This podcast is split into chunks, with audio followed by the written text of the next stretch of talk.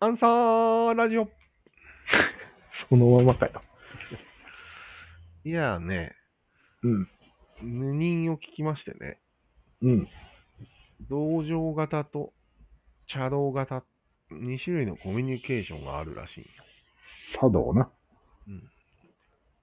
茶室な。どっちでもね、あ、う違んうわ、違う。俺、どっちかっていうと、うん。茶道側だったと思います。茶道側だね。あんまりこう、感情を出さないっていうか。うん。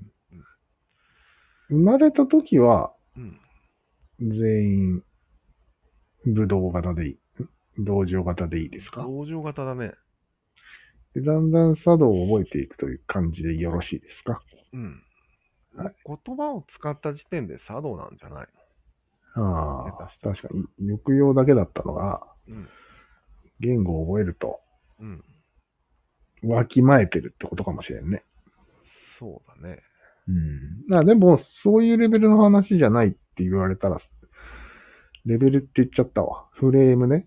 おうそういうフレームじゃないじゃないとも言えるよねえ。言語は前提の話だよっていう、ああああ、なるほど。フレーム、フレームがあるわけじゃん。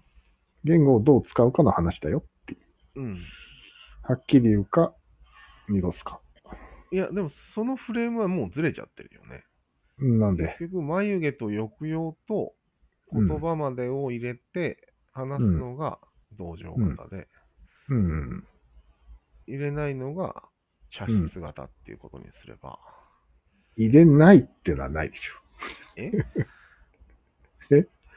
ょ。ああ、言語だけっていうこそうそう、言語とか絵画とかと。ああ知識とかを入れていくのがうん。茶道型でしょ、ああ、なるいほど。わゆる。うん。もうちょっと抑揚をつけて喋れっていう話でしょ簡単に言うと。じゃあ、そうすると言語がちょっとでも入った時点で、うんお茶が入ってるっていう、言える、言えるってことね。そう、ちょっとお茶入ってるね了解了解。うわかった。でも本体はあくまでも抑揚だよ、うん眉毛だよっていうのがなるほ言いど。たいんじゃないうん、そうかそうか。それが今回の結論でもあるわけね。そうなんよ。アンサーの。うん。ちょっとそうか、そのフレームで考えると、もうん。う樋口さんに言ってること何言ってるかわかんないんだよね。 そうだね。そうじゃない、うん。なん、か、もう完全に茶の方で話してる感じまあね。茶の種類がいろいろあるから通じないってそうだいねう話をずっとしてる気がするんだそうだね。抹茶かウーロン茶の話をしてるね。よね。うん。要は、なんか例として出てたのが、うん。期日を言って守らせるのか、うん。それとも、なるはやでって言ってう通ん。じるのかの違いを言ってたんだけど、ああ、言ってたね。それは両方茶ですよね。うん。茶ですね。ただの言語だよね。うん。そういうこと。うん。わかりやすいですかこの説明。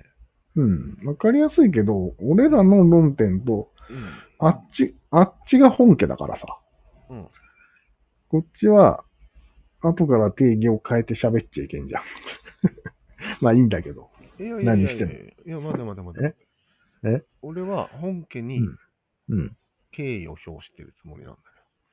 ほうほ本家がああるから、う。あ、ムロさんの方が本家ね。そうそうそうそう。ああ、なるほどね。圧倒的本家なわけよ。ムロさんの方ちょっムロさんの方ちょっと忘れたんだけど、 なんか、例、例を出してた、なんか。うーん。いやででもも俺なが、んか似た似たようなこと言ってたような気がするけど。でも俺ヒッチさんと俺が一番わかりやすかったのは、うん。わかりにくいって言われた時には、別の掛け軸、わかりやすい掛け軸を出せばいいと勘違いしていた。うんだから、それをやっても通じなくて、最後はう、ん。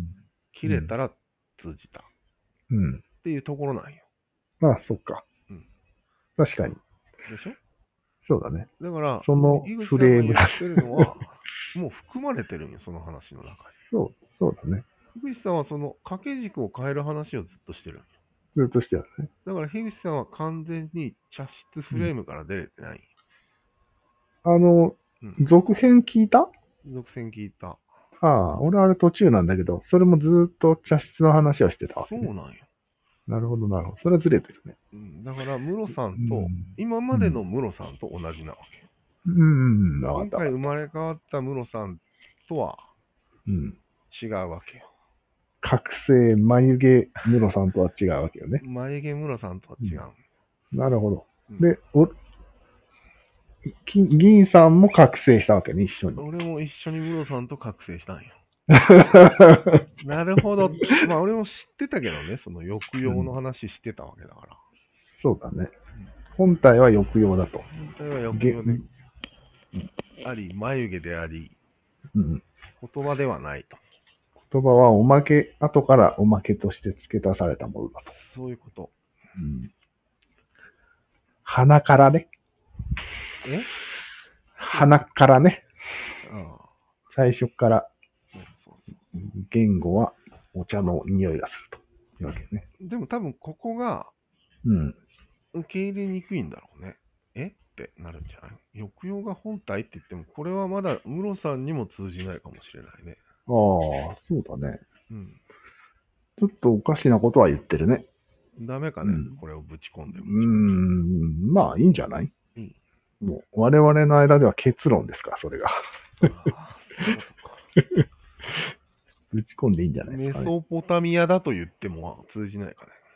それはわけがわからんね。わけがわからん。うん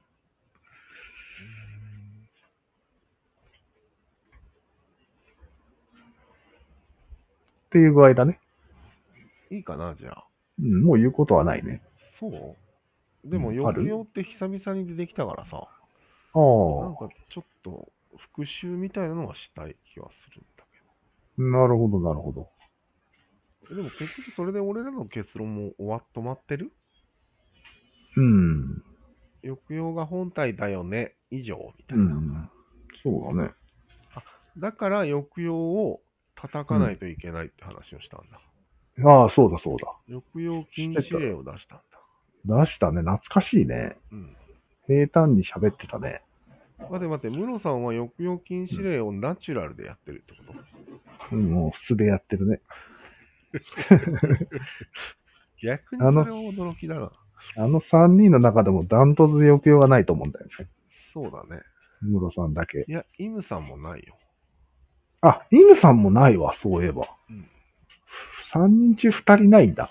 仏のようにないよ。樋口さんがありすぎてね。ああ、そうだね。あの3人入ったらすごい目立つ。確かなるほどね。に。うん。面白い。じゃあ、つまり、抑揚禁止令出すぐらいだから、うん。もう道場を否定してかかってるわけじゃん。そうだね。人生で、あ、俺らはね。うん。ムロさんももう否定して生きてきたわけよ。ああ、そういうことか。農場があったら入らないみたいな人生を送ってきたわけあよ。あ、そういうことね。うん。多分。ディスコ行って死にたくなるという感じで。そういう人生なの。抑揚しかないから。そうそうそう。死にたくなそれでる。抑揚は楽しかったんだ。そうそう。面白すぎる。面白すぎるんだけど。なるほど。意識的に撲滅してないからダメなんだ。そうだね。なるほどね。 茶室、道場、クラブと、どんどん抑揚度が上がっていくわけ。いやいやいや。道場を殴ってるからね。うん、まあ、そっか。うん。失礼。クラブは騒いでるだけだか騒いでるからね。うんなるほどね。ら。わかりましたよ。よし、はいまとまったんで、これでいいかな。いいね。はい。ではでは。いやー、すっきりした。やっぱ